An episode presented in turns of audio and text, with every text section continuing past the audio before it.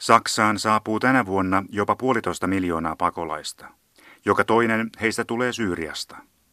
Muita suuria lähtömaita ovat Afganistan, Albania, Irak ja Kosovo. Määrä ei ole vielä järkyttävän suuri, koska Saksaan ja Saksasta muuttaa normaalistikin joka vuosi satoja tuhansia ihmisiä.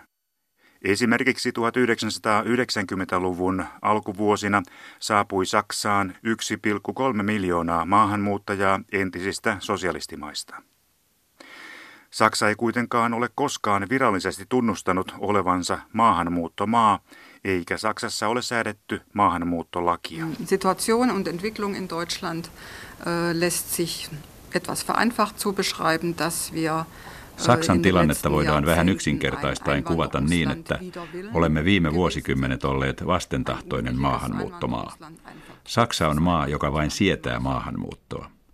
Minun mielestäni pakolaisten viimeaikaisen saapumisen yhteydessä on tullut korkea aika tarkastella siirtolaisuutta vielä uudelleen. Enää ei voida elää vain menneiden vuosikymmenien käytäntöjen varassa. Ei, nyt täytyy hylätä entinen alistumisen henki. On uuden itsetietoisen maahanmuuttopolitiikan aika. Wir haben uns nicht als Einwanderungsland erklärt, aber wir haben de facto viele einwanderungspolitische Instrumente. Saksa ei ole selkeästi julistautunut maahanmuuttomaaksi. Olemme kuitenkin ottaneet käyttöön runsaasti maahanmuuttopolitiikan välineitä. Saksassa on paljon lakeja, joilla säädellään ulkomaalaisia, siirtolaisia ja siis maahanmuuttoa koskevia asioita. On lakeja, jotka koskevat ulkomaalaisten tutkintojen hyväksymistä. Saksassa ei kuitenkaan ole laajaa yhteiskunnallista hyväksyntää sille tosiseikalle, että meistä on tullut maahanmuuttomaa. Millä tavalla Saksa maahanmuuttomaana poikkeaa esimerkiksi Yhdysvalloista? Für das US-Selbstverständnis, es ist ja nicht so, dass es da kuschelig und äh, nur harmonisch zugeht. Yhdysvaltalaisessa itseymmärryksessä on laaja yhteiskunnallinen perusta sille, että maata ei nykymuodossaan voisi edes ajatella ilman maahanmuuttoa. Näin on ollut vuosikymmeniä ja vuosisatoja. Yhdysvaltain väestön kokoonpano on syntynyt vuosisatoja kestäneen maahanmuuttoliikkeen tuloksena. Jätän nyt huomiotta alkuperäiskansan intiaanien murhaamisen ja orjina pakolla maahan tuodut ihmiset. Bei uns ist es sehr faszinierend, dass seit Jahrzehnten Einwanderung stattfindet, zum Teil auch schon länger als Meillä Saksassa on jotenkin ihastuttavaa, että huolimatta vuosikymmeniä jatkuneesta maahanmuutosta lyövät tunteet silti yhä korkealle. En olisi ikinä uskonut, että aiheuttaisin niin rajun kiihtymyksen, kun totean kirjassani Saksan olevan aivan selkeästi maahanmuuttajamaa. Meillä tutkimuksen piirissä ei asia ole ollut 30-40 vuoteen enää minkäänlaisen kiistan arvoinen. Mistä tämä tunteikas reaktio on peräisin? Die Emotionen kommen äh, dagegen, dass Deutschland äh, sich verändert hat, dass Deutsche heute ganz Tunteen palo kohdistuu sitä vastaan, että Saksa on muuttunut ja saksalaiset näyttävät tänään erilaisilta kuin ennen. Saksalaisilla voi olla tummempi ihonväri, heillä voi olla sellaisia nimiä kuin Boateng tai Shimanski tai Ötsel. Monille aiheuttaa suurta huolta ja ärtymystä se, että nämä erilaiset ihmiset ovat tämän päivän saksalaisia. Suurella osalla väestöstä on edelleen sellainen mielikuva, että maahanmuutto on ohimenevä tilanne, että nämä ihmiset palaavat jälleen alkuperämaihinsa, mikä usein on vain heidän vanhempiensa tai isovanhempiensa tai näiden vanhempien kotimaa. Mitä tarkoitatte sanomalla, että integraatio on myös vanhojen saksalaisten projekti, eikä ainoastaan maahanmuuttajia koskeva hanke? Für diese These ist es hilfreich, sich den Integrationsbegriff auch nochmal anzusehen. Äh, Tämän ymmärtämiseksi kannattaa katsoa, mitä integraation käsitteellä tarkoitetaan. Se koskee siirtolaisuutta, siirtolaisia, maahanmuuttajia ja ulkomaalaisia. Die sollen sich anpassen. Ja? Die sollen im Grunde so werden wie wir, wer immer dieses wir. Ja niiden tulisi sopeutua. Niiden pitäisi tulla periaatteessa samanlaisiksi kuin me olemme. Tämä on siis vain yksi osa integraation ymmärryksestä. Asiassa on olemassa myös toinen puoli. Se on meille tuttu Euroopan unionia ja EU-integraatiota koskevasta keskustelusta.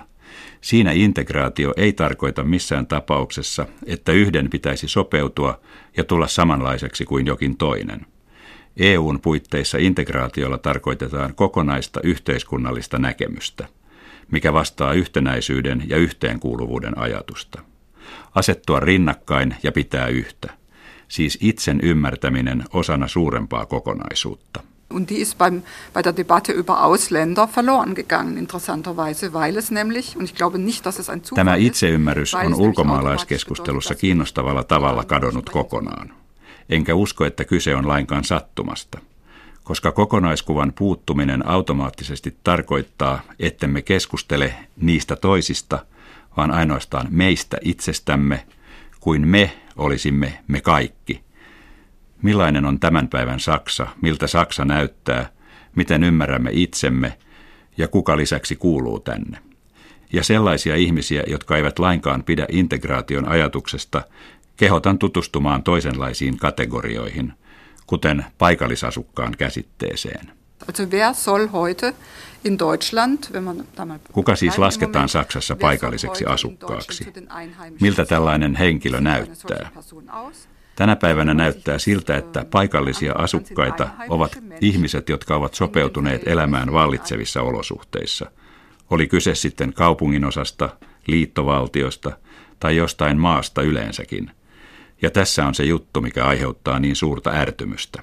Die Ressentiments gegen Ausländer nicht so sehr damit zu tun haben, dass die nicht so geworden sind wie wir, sondern dass viele tatsächlich geworden sind wie wir. Maahanmuuttajia kohtaan tunnettu kaunaisuus ei siis johdukaan siitä, että he eivät ole tulleet samanlaisiksi kuin me. Kaunaa aiheutuu, koska monet ovat todellisuudessa tulleet sellaisiksi kuin me olemme. Että integraatio on tapahtunut ja että nyt meidän kaikkien asia on integroituminen tähän uuteen yhteiskunnalliseen perustilanteeseen. Ja tässä käsite me ymmärretään koskemaan meitä kaikkia, jotka elämme maahanmuuttomaassa. Vain tätä kautta on mahdollista selvittää, miksi toisen ja kolmannen polven siirtolaisten täytyy aina uudelleen vastata kysymyksiin, kuten Tepäs puhutte hyvin Saksaa, mistä olette oikeastaan kotoisin? Ja milloin te sitten palaatte takaisin? Tästä asiasta on tiedepiireissä kirjoitettu hyllykaupalla kirjallisuutta. Joukkoviestinnässä aihe on ollut esillä vaikka kuinka paljon. Niitä ihmisiä, jotka joutuvat tämän kyselyn kohteeksi, se harmittaa – eivätkä he enää halua kuunnella sitä. Sen sijaan he haluavat kuulua tänne, missä he nyt ovat, mutta tänne kuulumisen oikeus kielletään heiltä. Und deswegen sage ich, ihr dürft weiter über Integration der neuen oder auch der älteren Einwanderer sprechen, aber dürft auch euch mal selber betrachten. Ja sen vuoksi minä sanon saksalaisille, te saatte edelleen puhua niiden maahanmuuttajien integraatiosta, mutta te saatte luvan myös kysyä itseltänne, oletteko tottuneet ajatukseen ja sopeutuneet tilanteeseen, tai pidättekö peräti positiivisena, että myös henkilöt nimeltä Boateng tai Shimanski osallistuvat Saksassa päätöksentekoon. Saksassa ovat ulkomaalaisvastaiset liikkeet lisänneet kannatustaan pakolaiskriisin kärjestyessä. Saksin osavaltiossa Dresdenissä kokoontuvat Pegida-liikkeen kannattajat monituhantisena joukkona joka maanantain kovaääniseen mielenosoitukseen. Pekidan pääkohde on länsimaiden suojelu väitettyä islamistumista vastaan. Lisäksi Saksan puoluekartalla on näkyvästi noussut esiin vaihtoehto Saksalle AFD-niminen puolue. Annette Treibelin mielestä kyse ei ole vain tavallisesta vieraudella pelottelusta. Ulkomaalaisvihamielisyyden taustalla ovat myös muuttuneet hierarkiset rakenteet saksalaisessa yhteiskunnassa. Aus meiner Sicht ist das ähm, sicher ein Teil Keskeinen pointti on, että monet kantasaksalaiset pitävät epämiellyttävänä, kun täällä on ihmisiä, joita he eivät koe klassisesti saksalaisiksi. Ärtymystä herättää, kun he kuitenkin käyttäytyvät samalla tavalla kuin vanhasaksalaiset. Nämä ihmiset ovat hyvin kouluttautuneita ja he ovat menestyneet ammatillisesti hyvin. Myös Dresdenissä asuvan vanhasaksalaisen täytyy tottua ajatukseen, että sairaalassa häntä hoitaa iranilaissyntyinen lääkäri. On tapahtunut huomattava hierarkinen murros, jota tarkastellaan julkisuudessa aika vähän. Tässä löytyy muutamakin tabu murrettavaksi. Keskustellaan kyllä ulkomaalaistaustaisista henkilöistä, jotka lajittelevat jätteitä. He tekevät niitä töitä, mitä saksalaiset itse eivät halua tehdä, kuten parsanpoiminta. Nämä ovat tyypillisesti epämiellyttäviä, raskaita ja arvostukseltaan huonoja töitä. Die sind gut für die Ausländer, ja, und das okay, wenn die die übernehmen. Ne ovat hyviä ulkomaalaisille, eikö vain? Ja on hyvä, että maahanmuuttajat hoitavat nämä hommat. Mutta kaikkein suurimman järkytyksen Pegida-liikkeen kannattajille aiheuttaa, kun nyt onkin olemassa jotain sellaista kuin maahanmuuttajien keskiluokka. Ja kun ulkomaalaistaustaiset ihmiset esiintyvät kabaree-humoristeina ja hoitavat leikkaussalissa saksalaisia potilaita, heistä on tullut opettajia ja että he toimivat johtajina monissa sekä pienissä että suurissa yrityksissä. Ei olekaan enää vanhasaksalaisten etuoikeus miehittää keski- ja ylemmän tason työpaikkoja. Minä luulen, että tässä on se todellinen pääasia. Ja tästä näkee, että Saksa on jo vuosikymmenien etäisyydellä niistä ajoista, kun entiset vierastyöläiset tekivät likaiset työt, mitkä eivät kantasaksalaisille kelvanneet. Lukuisat maahanmuuttajataustaiset ihmiset ovat integroituneet hyvällä menestyksellä, ja tämä hierarkian muutos aiheuttaa kaunaa ja ärsyttää monia vanhasaksalaisia. Onko muita väestöryhmiä, joilla on paljon menetettävää, kun saapuvien pakolaistenkin joukossa on hyvin koulutettuja ryhmiä? Näin väestötieteilijöiden mukaan on asianlaita muun muassa syyrialaisten kohdalla. Das ist nachvollziehbar. Ja? Also es gibt äh, in, der äh, in der sozialwissenschaftlichen Forschung ja den Blick darauf auf den Umgang. Me sosiologit kutsumme sitä kulttuuriseksi pääomaksi. Kun nyt katson Saksaan saapuvia syyrialaisia, niin siellä on joukossa runsaasti väkeä, joilla on yliopisto- ja korkeakouluopintoja takanaan. Näin heillä on jo koulutustaustaa, joka valtaosalta vanhasaksalaisilta puuttuu. Tästä seuraa ärtymystä ja kilpailutilanne. Huoli koskee edullisten vuokra-asuntojen ja työpaikkojen riittävyyttä. Nyt eletään yhdistyneen Euroopan ja globaalin talouden maailmassa.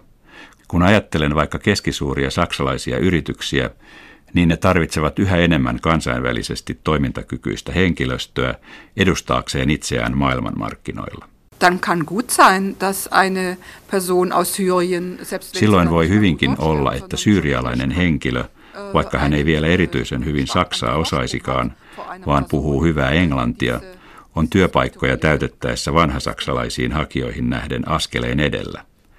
Siirtolaistausta voi hyvinkin olla erinomainen voimavara. Minulla on usein saksalaisia opiskelijoita, jotka sanovat, että oikeastaan osaan kunnolla vain saksaa – ja hänen vieressään istuu toinen opiskelija, joka taitaa myös sujuvaa turkin kieltä, arabiaa tai italiaa.